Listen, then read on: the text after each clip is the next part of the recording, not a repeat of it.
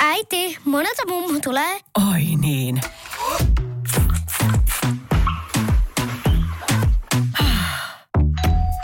Helpolla puhdasta. Luonnollisesti. Kiilto. Aito koti vetää puoleensa. Tämä on Podplay alkuperäissarja. Jokainen meistä on joutunut tilanteeseen, jossa ympärillä oleva hulabalo on tavalla tai toisella tuntunut joko ahdistavalta tai raskaalta. Ja siitä pois päästyä me olemme todenneet, että olemme aivan loppu, henkisesti ja fyysisesti väsyneitä.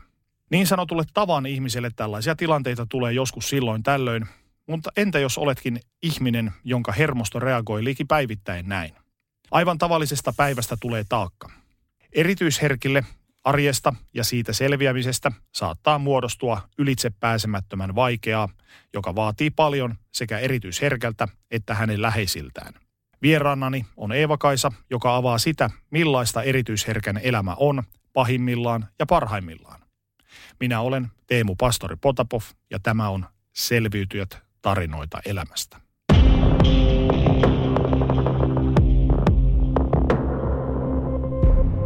Tervehdys Eeva-Kaisa. Kiitos kun pääsit haastatteluun. Tervehdys Teemu. Kiva oli tulla. Heti alkuun multa, mun pitää kysyä sulta, kuinka suuri ponnistus sulle oli rohjeta tulla haastateltavaksi? Öm, no vähän mä mietin sitä ö, tämän aiheen ö, sopivuutta tähän selviytyjät teemaan. Että onko erityisherkkyys todella jotakin semmoista, mistä pitää selviytyä. Mm-hmm. Että se mua niin kuin mietitytti lähinnä. Mutta sitten mä ajattelin, että mikä ettei. Ja, ja musta on hienoa, että tällainen aihe tänne on valittu. Se on musta erittäin tärkeä aihe ja mulle mieleinen. Niin sitten päätin, päätin rohkaistua. Toi, että sä oot pohdinut, pohdinut ja punninnut sitä, että onko erityisherkkyys semmoinen, mistä pitää selvitä.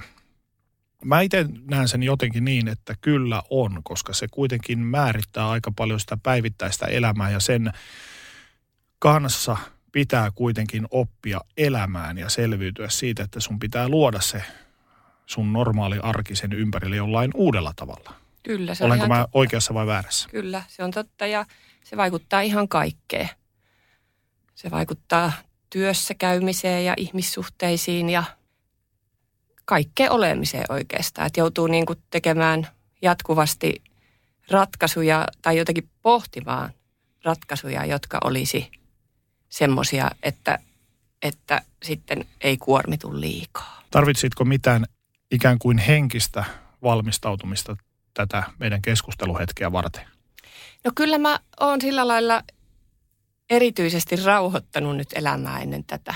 Mä oon kaikkia asioita siirtänyt, että sitten tämän haastattelun jälkeen, jotta mä olisin hyvin keskittynyt ja hyvässä hapessa täällä. Toi kuulostaa, tai uskoisin, että se kuulostaa monen niin sanotun tavan ihmisen korvissa ehkä vähän jopa hassulta, että totta kai aina haastattelutilanne ja tämmöinen, missä sä olet keskiössä, niin se on varmasti semmoiselle ihmiselle, joka ei ole siihen tottunut, se on uusi tilanne ja se on ehkä vähän jopa semmoinen vieraskin tilanne ja jollain tavalla kuormittavaa, mutta sitten taas itse tunnen muutaman erityisherkän ja heille esimerkiksi tämmöiset juhlatilanteet tai semmoiset sosiaaliset kontaktit, missä on paljon ihmisiä, niin saattavat vetää heidän energiatasonsa aivan loppuun. Kyllä. Semmoiset tilanteet, mitkä on normaalille, niin sanotusti normaalille ihmiselle. Ihan, no eipä tässä mitään, käydään baarissa ja jutellaan vähän ihmisten kanssa tai illallisella ja näin. Et Aivan. se menee kuin vesi hanhen selästä, mutta käsitykseni mukaan erityisherkälle ne ovat yllättävän raskaita. Niin on ne tämmöiset illanvietot, että ei tarvitse olla kuin vieraita kylässä, jotka lähtee jo vaikka yhdeksältä kotiin. Ja sitten kun sä rupeat nukkumaan, niin kuitenkin se ilta on ollut niin täynnä virikkeitä. Se on ollut mukavaa, sä mietit kaikkea, mitä oot puhunut ja keskustellut.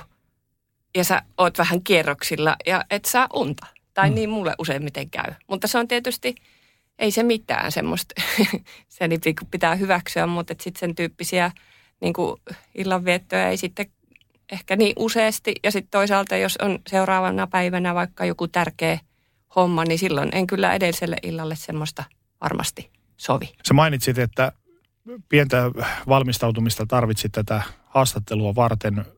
Kuinka kauan ennen tätä aloit valmistautua?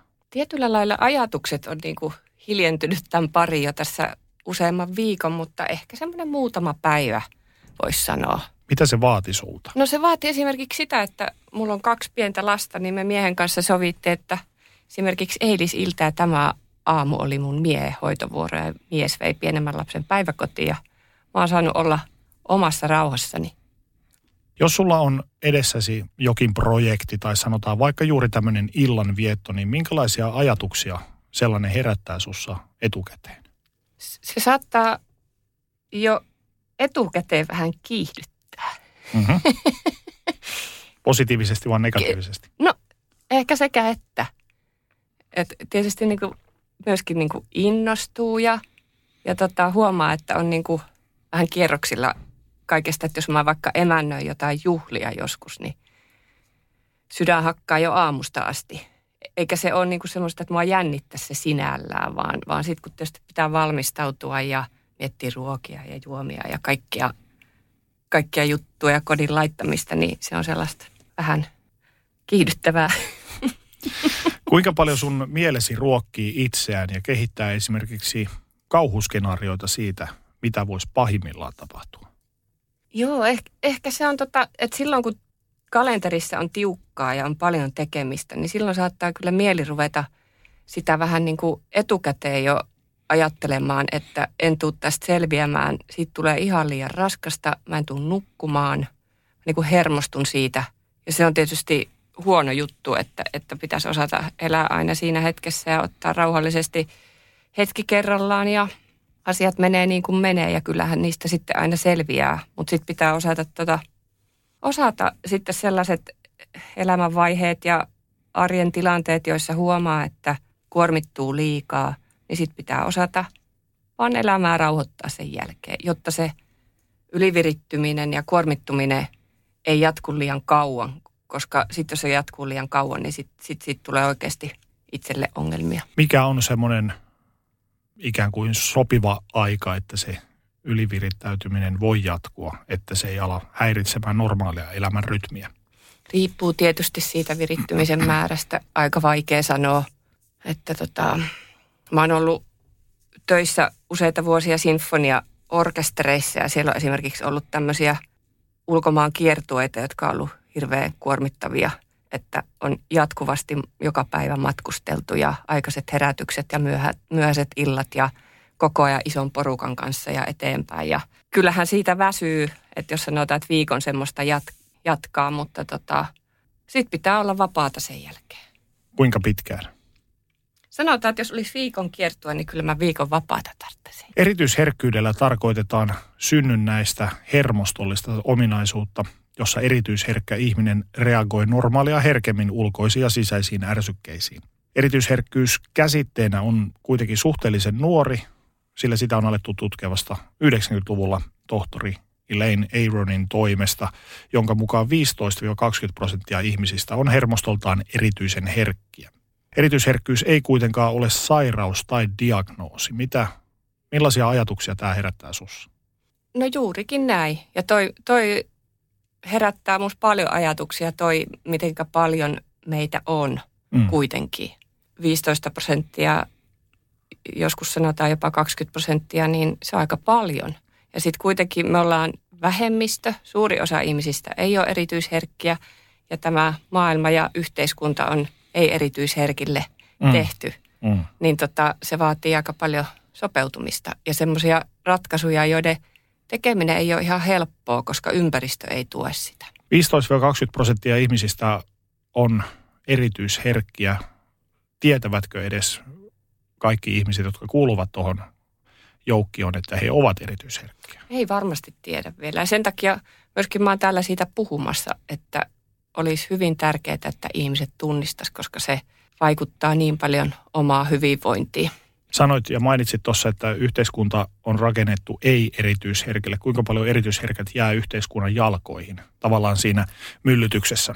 Tietysti vaikea sanoa sitä, kun ei ole mitään tutkimuksia siitä tehty. Mä oon tota, tehnyt vapaaehtoistyötä tuolla HSP Suomi ryssä, eli Suomen erityisherkkien yhdistyksessä. Ja siellä on kyllä tullut vastaan paljon ihmisiä, jotka on hyvin uupuneita. Mm. Niin kuin että puhutaan ihan oikeasta uupumuksesta ja ei pystytä enää olemaan työelämässä, kun on puskettu ja puskettu yli omien voimavaroja. Niin, tämä aikahan, aikahan puristaa ihmisestä kaikki mehut irti ja vähän pikkasen tiristää vielä päälle lisääkin. Ja puhutaan paljon lehtiartikkeleissa ja jutuissa työuupumisesta ja kaikesta muusta, mutta jääkö sitten tavallaan erityisherkkyys tämmöisen työuupumus retoriikan jalkoihin? että puhutaan työuupumuksesta ja ehkä ei osata arvata sitä, että siellä voikin taustalla olla erityisherkkyys. Varmasti kyllä ja voisin kuvitella, että iso osa uupuneista on erityisherkkiä. Oot varmasti ihan oikeassa.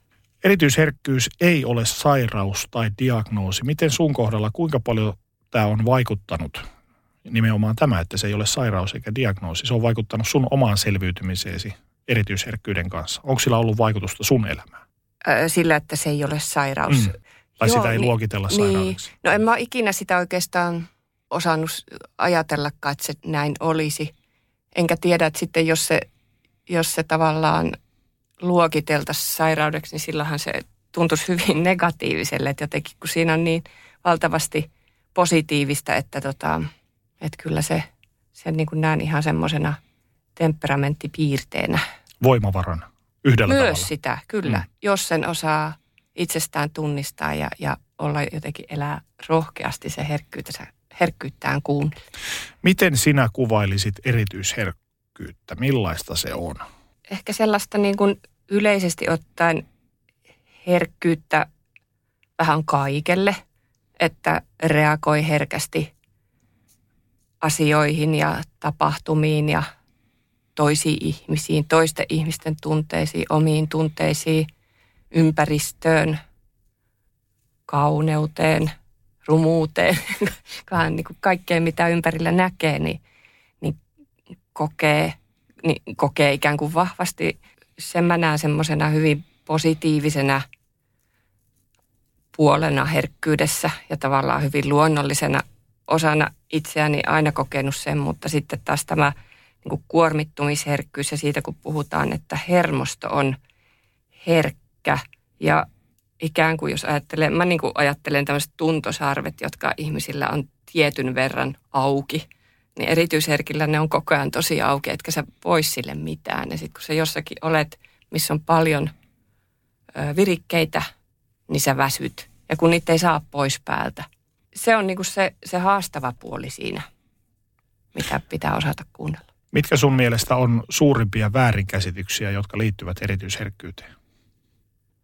No mä en ole itse oikeastaan törmännyt sillä lailla, että, että joku olisi siitä jotakin mulle puhunut ikään kuin ymmärtänyt sitä herkkyyttä väärin, mutta ehkä mä itse ajattelen, että sitä voisi ainakin kuvitella niin, että erityisherkät on vähän semmoisia, jotka vaatii vaan itselleen vähän erityiskohtelua, kun mä oon niin kauhean herkkää. Se varmaan on, ihan pitää kutinsa. Niin, ja ehkä se sana erityisherkkää myöskin, niin, niin vähän sitä mielikuvaa luo.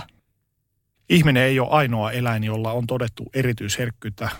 Löysin tämmöisen tiedon, että samaa esiintyy ainakin sadalla muulla eläinlajilla. Mistä tämä sun mielestä kertoo? Ymmärtääkseni se kertoo siitä, että e, laumoissa on tarvittu tämmöisiä ihmisiä, jotka on reagoi vähän herkemmin esimerkiksi vaaroihin. Että niillä on niin kuin aistit auki. Ja se on myöskin eläinten erityisherkkyyden syy. Ne on ikään kuin jonkinlaisia suojelijoita tai tämmöinen merkitys. Mitä hyvää erityisherkkyys on tuonut elämääsi?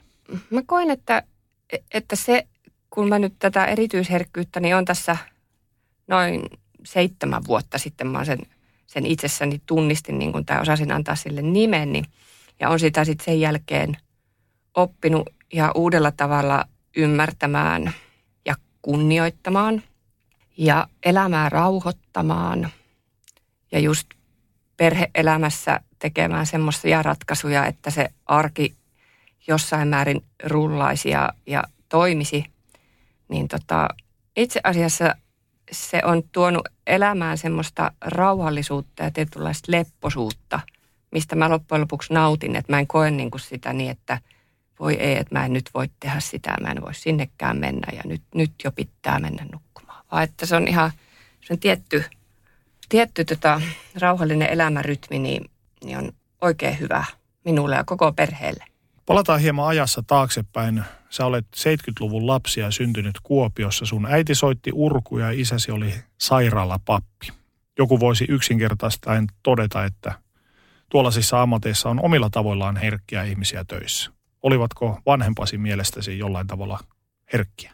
Kyllä varmasti ja, ja, ja mä koen, että se, sit se minun oma herkkyys lapsena, niin se on jotenkin hyvin luonnollisesti niin kuin, siihen suhtauduttu. Ja, ja mä en niin kuin koe lapsuudessa semmoista sit omasta herkkyydestäni oikeastaan minkäänlaista ongelmaa tai sellaista, että voi kun olin niin herkkä ja sitten piti, olisi, olisi pitänyt toimia jotenkin jollakin toisella tavalla tai muuta. Että se oli hyvin semmoista luonnollista ja sitten toisaalta erityisherkkiä sitten luokitellaan myös on tämmöisiä alaluokituksia, että on introvertteja, ekstrovertteja, erityisherkkiä ja elämyshalusia ja ei-elämyshalusia. Ja mä itse koin olevani ekstrovertti ja elämyshaluinen, joka näkyy myös niin kuin lapsuudessa, että mä olin hyvin sosiaalinen ja menevä ja harrastin paljon kaikenlaista ja oli paljon kavereita ympärillä. Että. Ja sitten sit mä olin ihan pienestä asti jo musiikkiluokilla. Mulla oli tämmöisiä, niin kuin se ympäristö oli sellainen, että, että, tota, että jotenkin se, sellaisia ihmisiä, joissa oli varmasti paljon muitakin erityisherkkiä ja jotenkin koki olevansa semmoisessa niin kuin sopivassa, itselle sopivassa ympäristössä. Niin, sä lapsena päädyit tällaiseen ystäväpiiriin, jossa oli vähän tämmöisiä herkkiä taiteilijasieluja, niin miten sä istuit mielestäsi tuohon porukkaan? Hyvin ja se oli kauhean tärkeää siinä vaiheessa tietysti ja hienoa, että löysi semmoisia oman kaltaisia ihmisiä. No entä mitä tuollainen kaveri ja ystäväpiiri antoi sulle? Se oli, mä olin si- sitten niin kuin nuorena siinä murrosiässä ja sen jälkeen niin oli hyvin voimakas ja tai semmoinen hyvin läheinen ja tärkeä ystäväpiiri. Ja se oli varmasti myös sitten sellaista ikään kuin uutta perhettä, että kun alkaa itsenäistymään ja löytää omanlaisia ihmisiä, joiden kanssa sitten viettää paljon aikaa. Minkälaista roolia omasta mielestäsi näyttelit tuossa kaveripiirissä? Mikä se sun rooli siinä oli?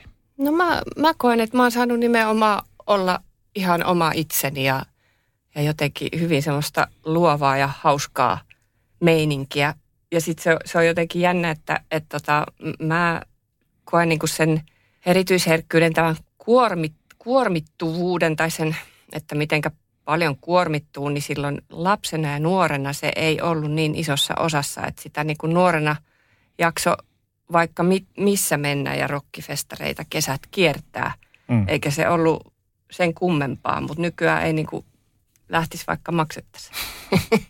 Entä sitten muiden pihan lasten ja koulutovereiden keskuudessa. Minkälainen rooli sulla oli siinä kontekstissa?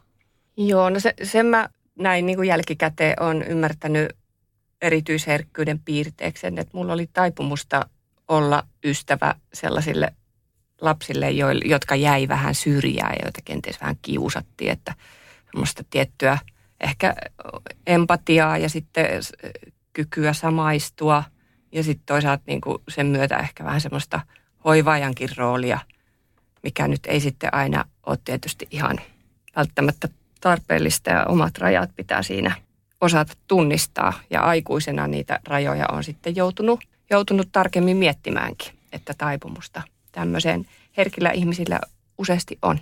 Onko sun mielestä toi, että sä olet erityisherkkä, mutta samalla myös ekstrovertti ja elämyshaluinen tai haluat kokea elämyksiä, niin onko siinä tietynlainen paradoksi olemassa? On, ja haaste se, että, että sanotaankin, että, että tota, eli elämyshaluinen erityisherkkä, niin sille on tavallaan kaikkein vaikeinta just se sitten rajoittaa sitä tekemistä, koska tekisi mieli mennä.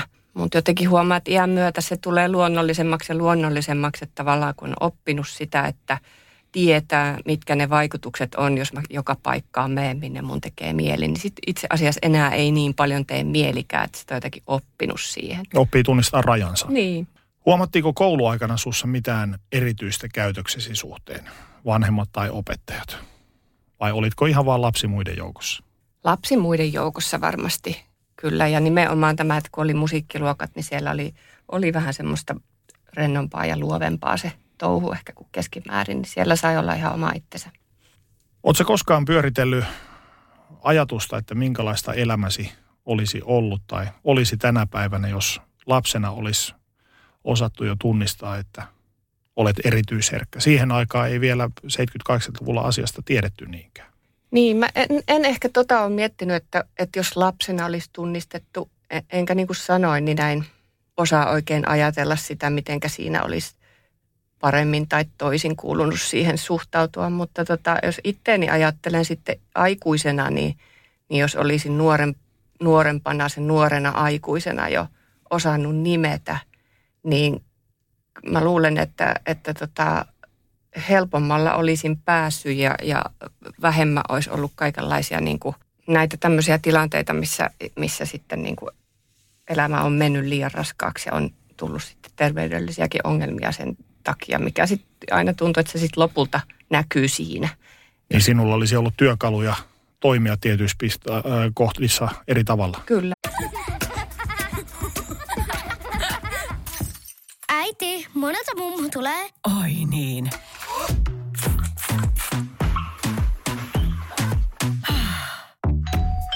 Helpolla puhdasta. Luonnollisesti. Kiilto.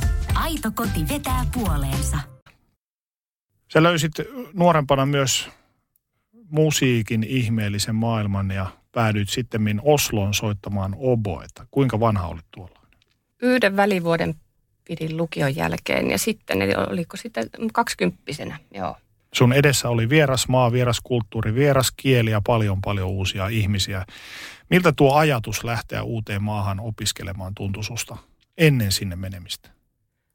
Tietysti jännittävälle, mutta toisaalta niin kuin valtava innostus ja mielenkiinto ja halu ja se, että sinne uskalsi hakea, kertoo tietysti siitä semmoisesta nuoruuden vimmasta ja rohkeudesta, mitä näin niin kuin jälkikäteen ajateltuna tuntuu aika hurjalle. Ja on- onneksi sitä sen ikäisenä uskalsi lähteä. Kuinka paljon toi sinne hakeminen, kuinka iso prosessi se sulle oli niin kuin henkisesti? Se oli, mä olin vuotta aikaisemmin tavannut kesällä yhdellä mestarikurssilla sen mun opettajani sieltä Oslosta, joka sanoi, että tuu hakemaan ja vuoden mä sinne harjoittelin, että vuoden se kesti. Pelottiko lähteminen ja kaiken ikään kuin tutun ja turvallisen taakse jättäminen? Niin sitten sinne kun muutin sinne. Mm. Toki se pelotti. Kyllä mä muistan, isä lähti mua autolla viemään ja takakontti oli kaikki tavarat laitettu ja Oslovuonon reunaa ajettiin aurinkopaisto elokuisena iltana ja täältä tullaan neljä vuotta, joka sitten olikin kuusi vuotta loppujen lopuksi. Mutta pääasiallisena tunteena mä muistan sen innostuksen ja semmoisen elämänhalun.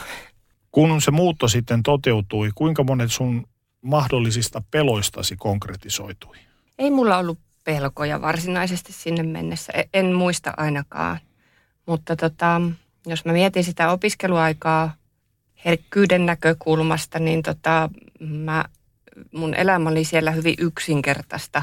Mä rajasin mun harjoittelun, mi- mikä pääasiassa se opiskelun sai soittamisen tehdä sillä aikataululla, kun itse halusi. Ja sikäli muusikon työ onkin herkälle toisaalta niin kuin sopiva.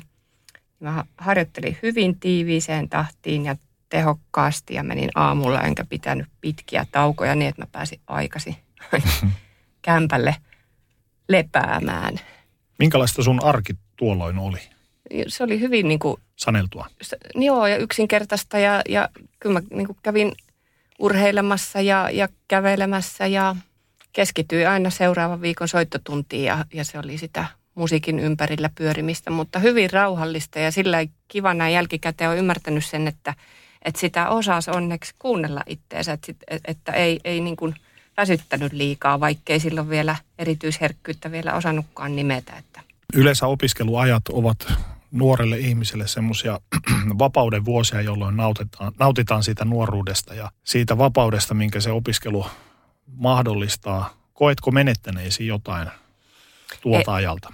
En, ja sitten se oli toisaalta sit sellaista, että mulla säilyi tämä nuoruuden ystäväpiiri hyvin vahvana useita vuosia ja sitten lomilla aina nähtiin ja lomat oli semmoista tosi hulinaa, että se oli vähän semmoista kaksi puolta oli siinä elämässä, että rauhallinen arki Oslossa ja sitten, sitten tota ystävien tapaamiset ja pitkät kesälomat Suomessa ja näin, että kyllä sitä nuoruuden, nuoruuden ö, e, nuoren ihmisen elämää on saanut ihan siitä nauttia tarpeeksi. Sulla oli aika saneltua toi arki tuolla Oslossa.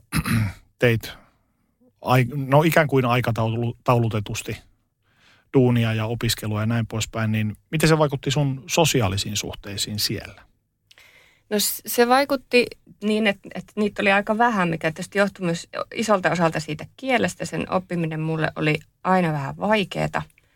Ja tota, sitten se uuvutti hirveästi se Norjan, Norjan vääntäminen siellä ilosten sosiaalisten norjalaisten, kun tulevat aurinkoisena kysymään kuulumisia, kun ei oikein lähde kieli ja, ja on semmoista kankeeta ja menee niin paljon siihen energiaa, että se jotenkin sitten, mä luulen, että jos, jos en erityisherkkä olisi. Voi olla, että olisin ollut ehkä sosiaalisempi ja enemmän solminut siellä sitten sitä sosiaalista elämää. Että, että sitten se oli enemmän sellaista niin kuin suomalaisten opiskelijoiden ja muiden ulkomaalaisten kanssa olemista, joka tuntuu vähän helpommalle sitten kielen suhteen. Mutta sosiaalisia suhteita pääsit kuitenkin luomaan, että ne eivät kokonaan, ettet vaan mökkiintynyt kyllä, kyllä. omaan joo, opiskelijakämppääsi. Kyllä. Vaikuttiko tuollainen millään tavalla esimerkiksi sun minäkuvaasi, tietynlainen sosiaalisten suhteiden pois jääminen? tai sellaisissa tilanteissa ehkä vähän semmoinen mm. arkaileminen, jos nyt parempaa sanaa en tähän kohtaan keksi.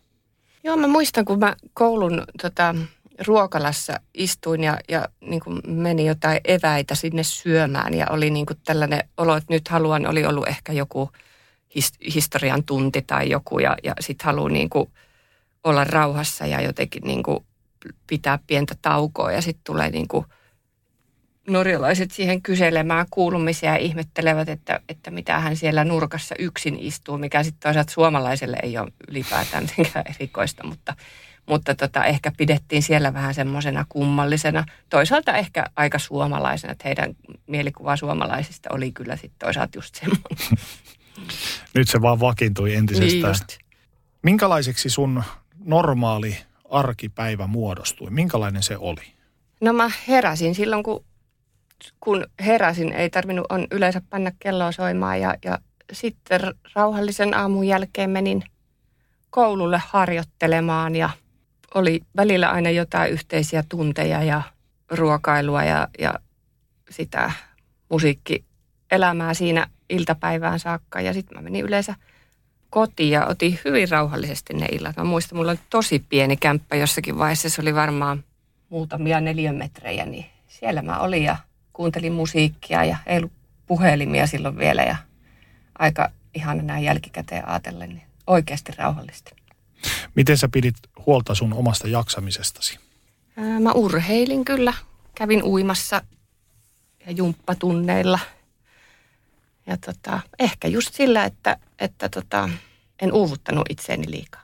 Opiskelujen päätyttyä palasit takaisin Suomeen ja aloit työskennellä friikkuna freelance-muusikkona, joka tuntui sitten oikealta vaihtoehdolta sulle. Miksi näin?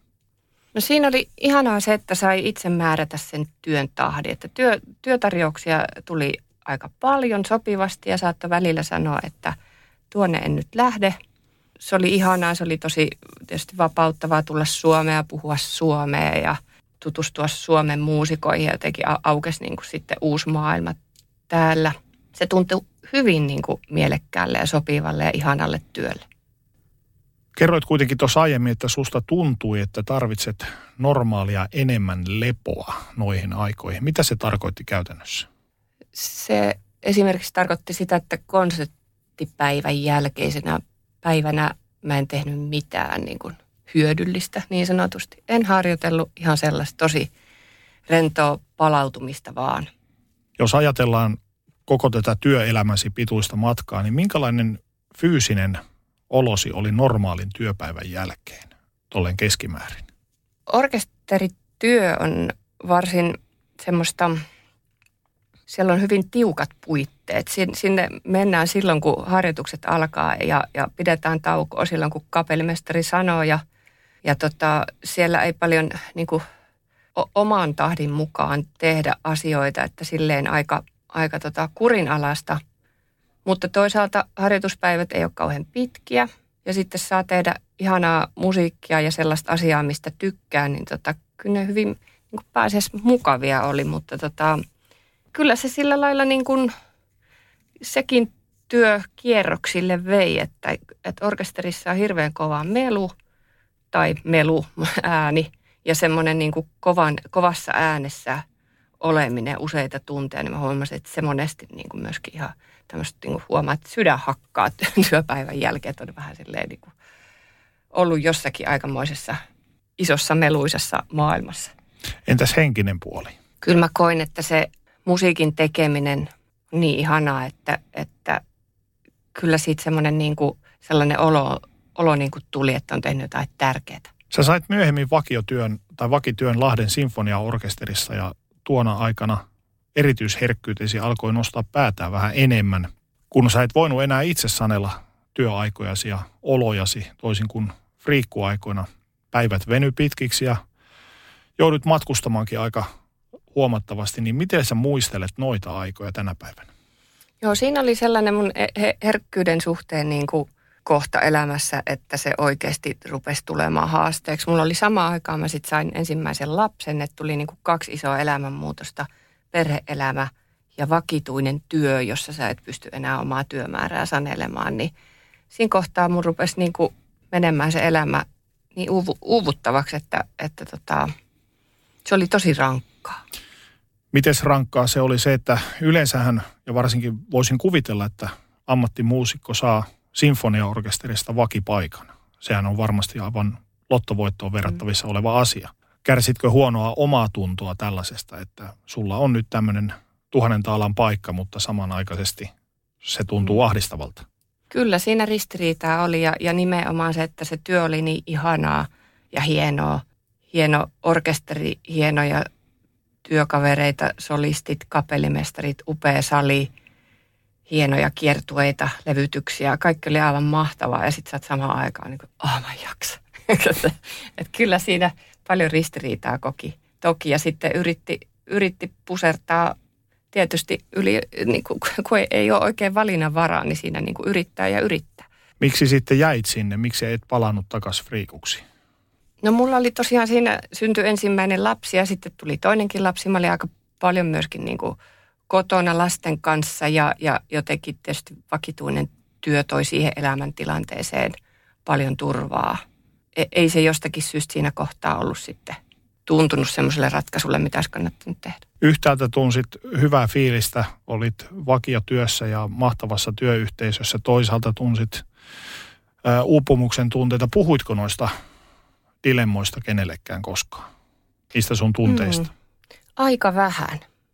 Ja toi on hyvä kysymys, että, että jos olisi, ja si, siinä vaiheessa just nimenomaan, kun mä ajattelen sitä aikaa, kun se oli, tuntui tosi raskaalle, niin mä en vielä erityisherkkyyttäni osata, osannut nimetä. Että jos olisin osannut, niin oli, olisinko ehkä sitten uskaltanut mennä esimiehen luokse ja kertoa ja et, etsiä siihen jotakin ratkaisua, mitenkä se työ voitaisiin tehdä semmoiseksi, että jaksasin paremmin aloit uupua, miten se näkyy ulospäin sun käytöksessä tai sun olemuksessa? Ehkä ei hirveästi sitä jakso aina sinnitellä, sinnitellä töissä tota, kuitenkin, mutta tota, se oma olo sisältä oli aika välillä aika huono ja, ja mitä mulla niin kuin isoimpia ongelmia oli se nukkuminen ja mikä tuntuu, että aina se on oikeastaan se sitten, että kun elämä menee liian hektiseksi, niin ei saa enää nukuttua, mutta sitten kun sä et enää nuku moneen yöhön ja soitat konsertteja ja – ajat pimeässä konsertin jälkeen Helsinkiin, niin tota, se oli aika hurjaa. Vaikuttiko se missään vaiheessa sun tekemäsi työhön?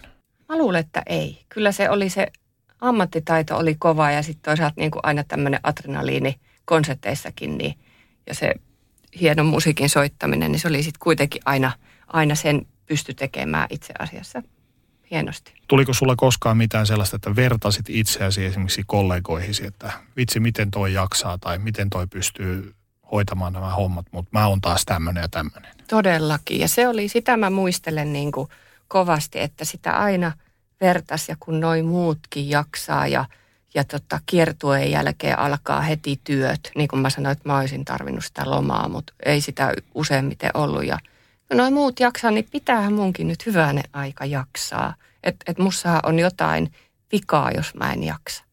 Millaisena näit itsesi? Kova suorittaja. Sillä mä niin kuin, ei ollut semmoista rohkeutta niin kuin myöntää omia rajoja, että halusi varmaan miellyttää myös kaikkia.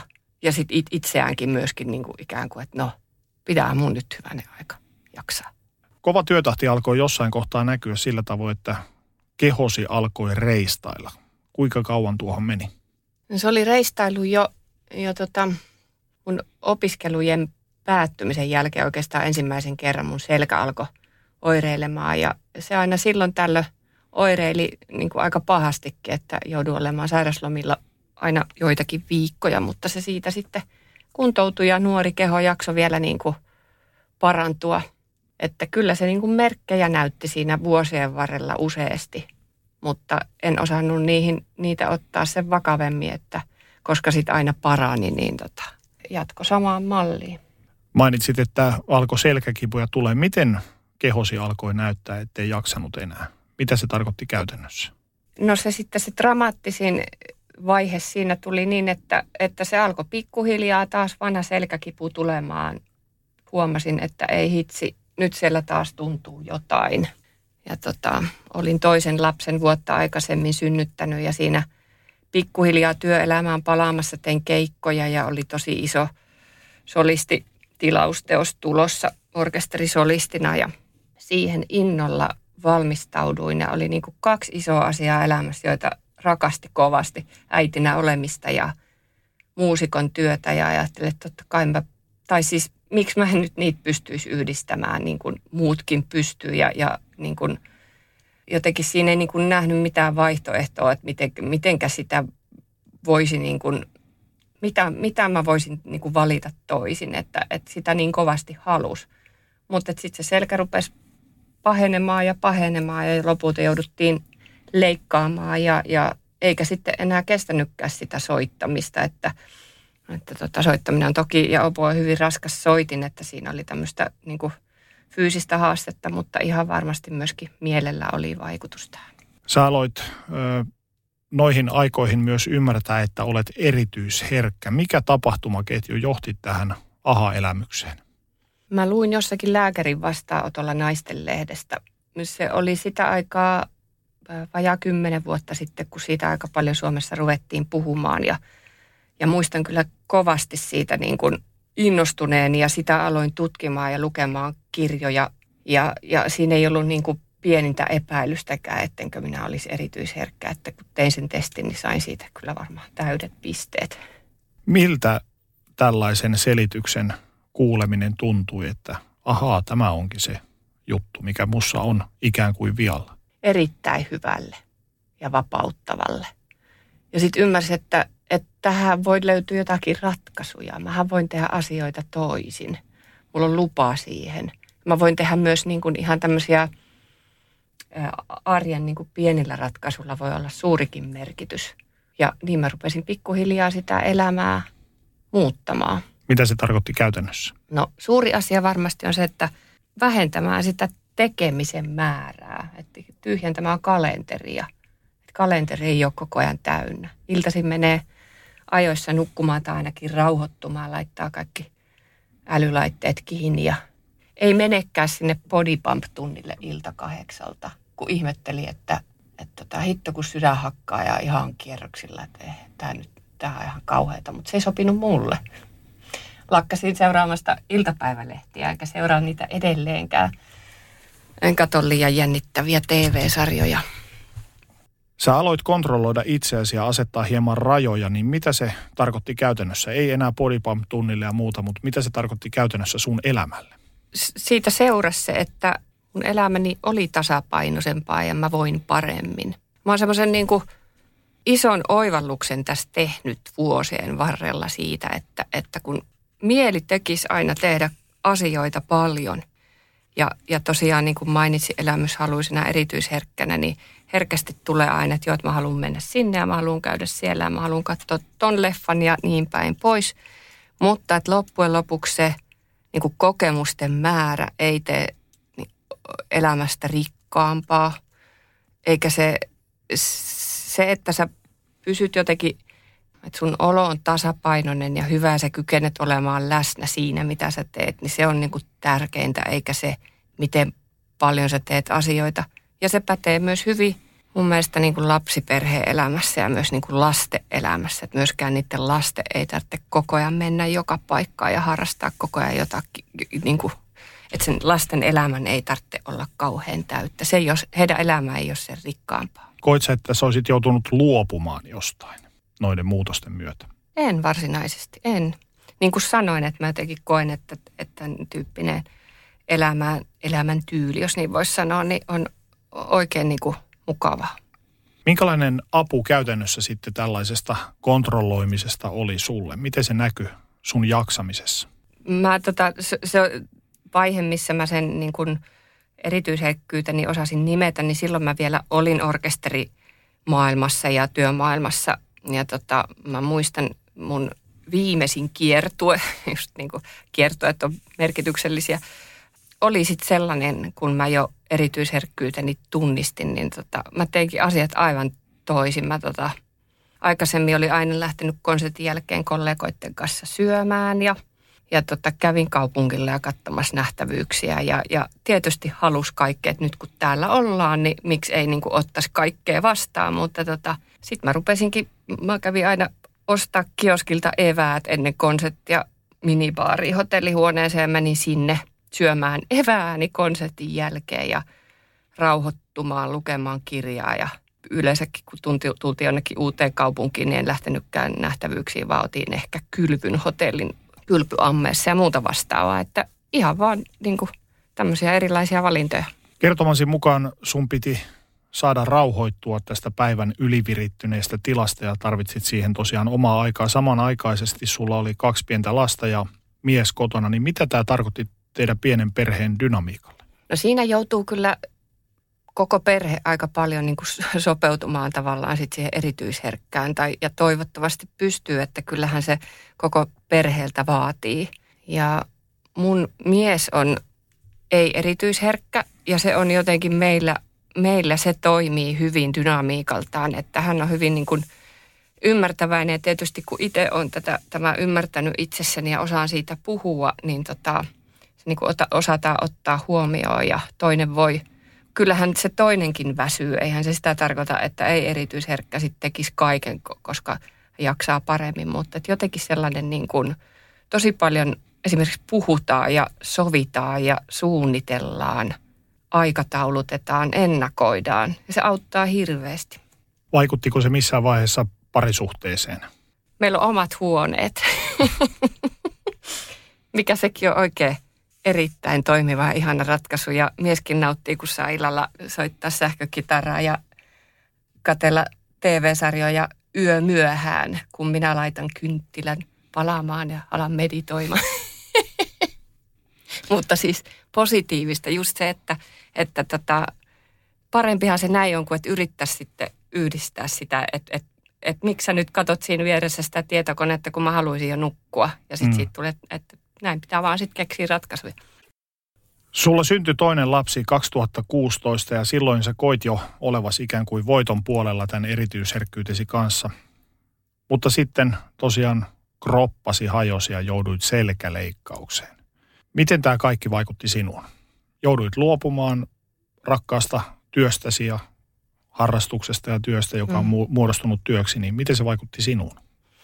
Ihan valtavasti tietysti. Siis ihan todella suuri elämänmuutos ja luopuminen ja tällainen niin kuin pakollinen luopuminen, että siinä ei voinut niin kuin itse, itse sitä valita. Ja sitten se oli niin totaalinen jotenkin, että, että se keho ei sitä enää kestänyt ollenkaan, niin se elämä oli niin sen musiikin ympärille, niin kuin, musiikin ympärillä oli elämä koko ajan mennyt ja sen, sen mukana muuttanut eri paikkakunnille ja maihin. Ja, ja niin niin iso oma, osa omaa identiteettiä, että suuri muutos, mutta tota, sitten mä jäin tietysti pois työelämästä, jouduin jäämään ja elämä niin kuin pysähtyi ja pysähtyi myös sen takia, että se selkä oli kipeä eikä kestänyt niin kuin menemistä ja tekemistä ja mun piti tosi paljon olla paikallani ja ottaa todella rauhallisesti niin kuin kerta kaikki se, niin kuin, siis, että keho pakotti mut siihen, niin, niin tota,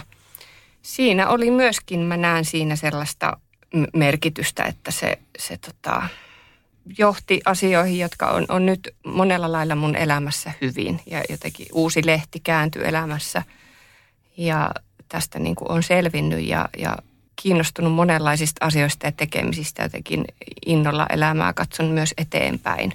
Mutta se semmoinen pysähtyminen ja rauhoittuminen, niin siinä se tuli vähän pako edessä sitten myöskin.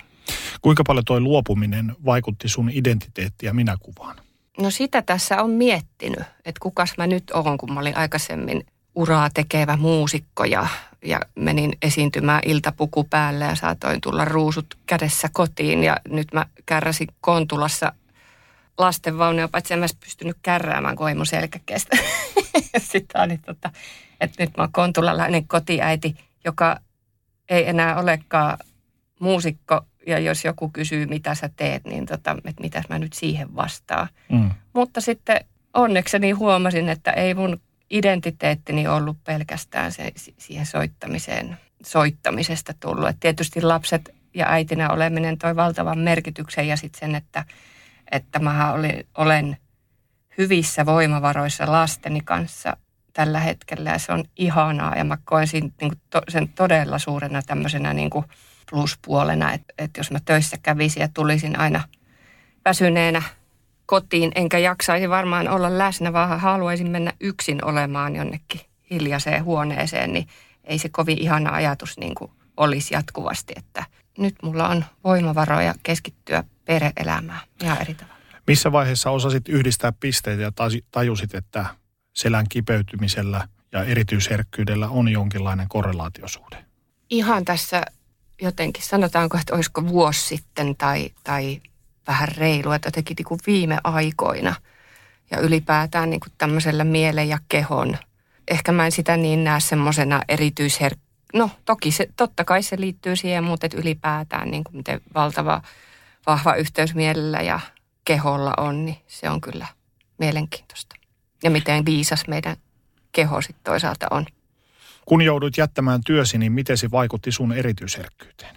Sitten elämä muuttui erityisherkälle niin kuin helpommaksi ja yksinkertaisemmaksi. Todellakin. Millä tavalla? Paljon omaa aikaa, rauhallista yksinoloa. Se, että elämä yksinkertaisesti rauhoittuu. Mutta se on tietysti vähän semmoinen äh, isompi sitten äh, kysymys sitten niin kuin miettiä, että mitenkäs sitten, jos on erityisherkkää, yrittää olla työelämässä ja ei jaksakaan. Että eihän se tarkoita sitä, että erityisherkkien pitäisi jäädä pois työelämästä, että, että se ei ole niin kuin aina kaikille mahdollista eikä se ole ratkaisu, mutta tota, mun kohdalla se tuli niin kuin näin ja, ja uskon, että työelämää vielä palaa jossain muodossa, mutta että tulen tekemään työelämästä juuri oman näköistä ihan varmasti, että se on jotenkin se semmoinen elämän suunnan, iso niin kuin suunnan näyttäjä siinä ja sellainen niin kuin punainen lanka, että, että haluan nähdä, haluan elää sellaista elämää, joka tukee mun erityisherkkyyttä. Miten sitten äitiys? Yleensä kun puhutaan kotiäitiydestä, niin kotiäidit ovat semmoisia 24-7 lasten kanssa eläviä ja sulla erityisherkkyys varmasti määrittelee tietyllä tavalla sitä sun äitiyttä. Niin näetkö sä siinä tavallaan normaaliin narratiiviin, kun puhutaan kotiäitiydestä ja äitiydestä ja sun omasta, niin kuinka paljon siinä on eroa? Siinä on paljon eroa. Ja se, että, että mä huomaan, että mä joudun niin kuin miettimään sitä arjen sujumista tosi paljon. Minkälaisia ratkaisuja me tehdään, niin kuin, jotta se arki lasten kanssa ei menisi liian kuormittavaksi. Siinähän, ja sit eihän sitä pysty, niin kuin, tosi paljonhan siinä on sitä, että, että kaikki vaan vyöryy päälle ja kaikenlaisia tilanteita tulee ja yhtäkkiä rupeakin nenää vuotamaan ja ka- kaikki menee taas uusiksi. Mutta tota, ehkä se on se semmoinen, niin kuin, niin kuin puhuin tuosta tekemisen vähentämisestä, semmoista tietystä, tietynlaisesta rauhoittamisesta, niin se on niin kuin meidän perheellä iso, iso piirre siinä meidän perheelämässä. Ja tosiaan sitä, että suunnitellaan ja aikataulutetaan ja jaetaan. aika paljon miehen kanssa myös otetaan omaa aikaa, mikä ehkä tuntuu vähän semmoiselle niin kuin jotenkin en mä tiedä, mä niin kuin ajattelen, että ehkä jotkut saattaa vähän paheksua, että äidinhän pitäisi aina olla lapsille läsnä, mutta, mutta tota, mä menen välillä omaa huoneeseen ja sanon lapsille, että mä menen nyt lukemaan tai rauhoittumaan tai opiskelemaan ja milloin mitäkin. Ja he on siihen hyvin sopeutuneet. Ja totta kai sillä, että mies on kotona. Että nyt on niin kuin mies ensisijainen, jolle tullaan sitten puhumaan. Ja totta kai saa tulla, jos joku hätä on, mutta että äiti ottaa nyt omaa aikaa. Ja minä koen, että lapset ei kyllä siitä ole kärsinyt. Mä uskon sen niin, että, että he on sen ymmärtänyt ja, ja jotenkin se, tietysti se äidin hyvinvointi on kuitenkin tosi iso osa sit myös lasten hyvinvointia. Sitten mä koen, että siinä myöskin niin kuin, samalla näyttää esimerkkiä lapsille siitä, että kuin itsestä huolehtimisesta ja, ja omista rajoista. Sanoit tuossa aiemmin tai mainitsit siitä, että koit ikään kuin alemmuuden tunnetta niitä kollegoita, musiikkikollegoita, muusikkokollegoita kohtaan, koska he jaksoivat tehdä. Onko sulla tullut esimerkiksi tämän äitiyden kanssa samanlaisia fiiliksiä, että no muut äidit pystyy ja jaksaa tehdä ja mä en pysty toteuttamaan sitä sitaateissa äitiyden ihannetta, mikä olisi? Mm. Kyllä on tullut jossain vaiheessa, joo. Olenko huonompi äiti? Niin. Ja sitten sit myöskin siitä tietysti, kun se selkä on sitten välillä ollut niin huono, että kun ei ole pystynyt niinku oikeasti niinku oikein menemään minnekään välillä, niin tota siitä myöskin, mutta tota jotenkin aika pian mä niinku huomasin. Mä muistan, kun mä olin mun pienen pojan kanssa tosiaan tämä nuorempi lapsi ja, ja silloin kun se selkä oli hyvin huono ja en pystynyt edes työntämään häntä niin kuin noissa lasten vaunuissa ja enkä nostamaan. Ja sitten me mentiin aina tuohon talon parkkipaikalle kattelemaan autoja.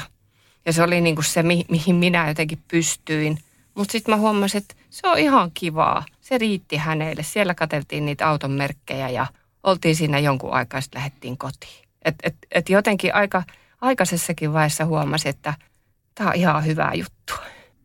Niin, laitetaanko me liikaa itse paineita ihmisten olevan tietynlaisia tai oletetaan, että tämä, tällainen sinun pitäisi olla, että mikä mm. muu, mikä sopii tietylle porukalle ja tietylle pariskunnalle, tietylle perheelle, niin se ei ole oikein, koska se ei mene tähän yleiseen, yleisiin kehyksiin. Kyllä varmasti. Ja sitten ylipäätään se semmoinen niin vanhemmuuden vaatimukset, mitä vanhemmat myös itseltään vaatii, niin kuin niin paljon pitäisi niin kuin kyetä ja venyä ja jaksaa, että ne on ihan valtavat, valtavat niin kuin vaatimukset ihmisillä nykyään niin kuin elämässä sekä ympäriltä että itsestä tulevia, että, että kyllähän siinä niin kuin monessa kohtaa voisi olla niin kuin syytäkin sitten vähän miettiä, että onko kaikki tarpeellista. Ihan niin kuin nyt ehkä tämä korona-aikakin sitä mun mielestä itse asiassa niin kuin tekee sitä samaa. Mm. Että et ihmiset on myöskin huomannut, että hetkonen, tässä, on, tässä pysähtymisessä on myös hyvät puolensa. Olet opiskellut paljon erityisherkkyydestä. Mitä olet oppinut siitä?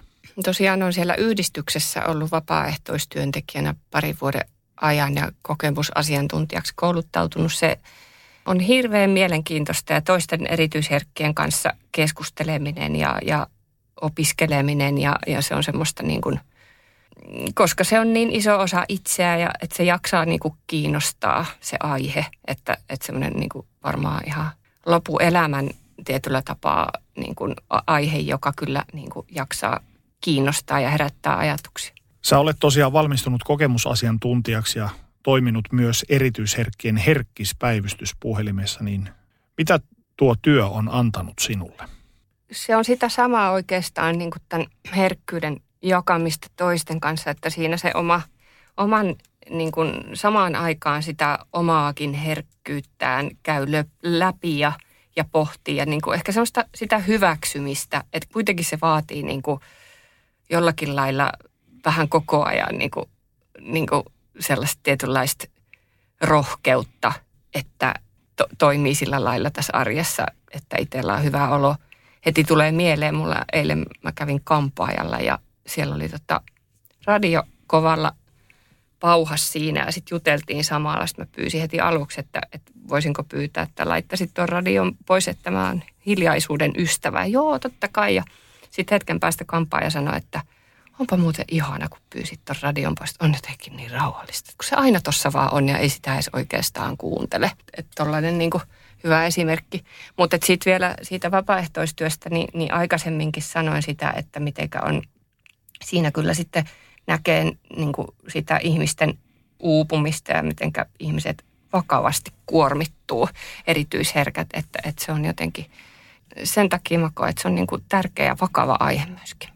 Mitä sä olet tuossa työssä oppinut erityisherkkyydestä ja ihmisistä, jotka ovat erityisherkkiä? Aika paljon mä huomaan, että on, on niin sellaista ulkopuolisuuden tunnetta, että, kun, että jotenkin on, on niin erilainen kerta kaikkiaan niin monessa asiassa, että se on sitten tietysti hyvin yhdistävä tekijä meissä toisiimme, mutta tota, se on hyvin, hyvin niin kuin näkyvää ja iso osa myös itsellä, mutta jotenkin ehkä mä itse nyt koen, että on, on tätä niin paljon pyöritellyt, että, että se ei ole kuitenkaan sellainen, en mä sitä niin kuin koko ajan mieti, mutta että ikään, ikään kuin on siihen jo oppinut ja, ja jollakin lailla luonnollinen osa omaa elämää. Mitkä sun mielestä ovat erityisherkkien välillä olevat yhdistävät tekijät? Musta aina kun erityisherkkien kanssa tuolla yhdistyksessä on tekemisissä, niin tunnelma on hyvin levollinen ja jotenkin semmoinen niin kuin, ää, sanoa turvallinen tai semmoinen tuttu, ikään kuin, ikään kuin ne ihmiset olisi tuttuja. On hyvin helppo olla ihan oma itsensä. Ja mä, mä koen, että se on ollut kyllä, sitä kokemusta on niin kuin moni puhunut. Minkälaisia neuvoja sinä antaisit ihmisille, jotka ehkä epäilevät olevansa erityisherkkiä? Varmasti kannattaa aiheesta lukea – että siitä on tosi paljon kirjoja tällä hetkellä, suomalaistenkin kirjailijoiden tekemiä tai kirjoittajien. Ja tietysti tietoa lisätä ja, ja, ja yhdistyksen toimintaan tutustua, ehkä vertaistukea hakea ja, ja sitä kautta niin kuin tutustua tähän piirteeseen itsessä tarkemmin. Entä heidän läheisilleen?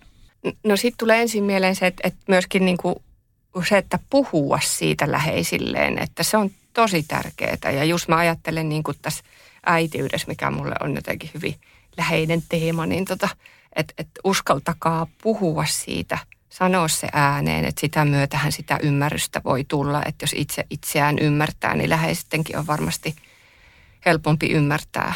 Kiitos Eeva Kaasa, kaikkea hyvää. Kiitos, samoin.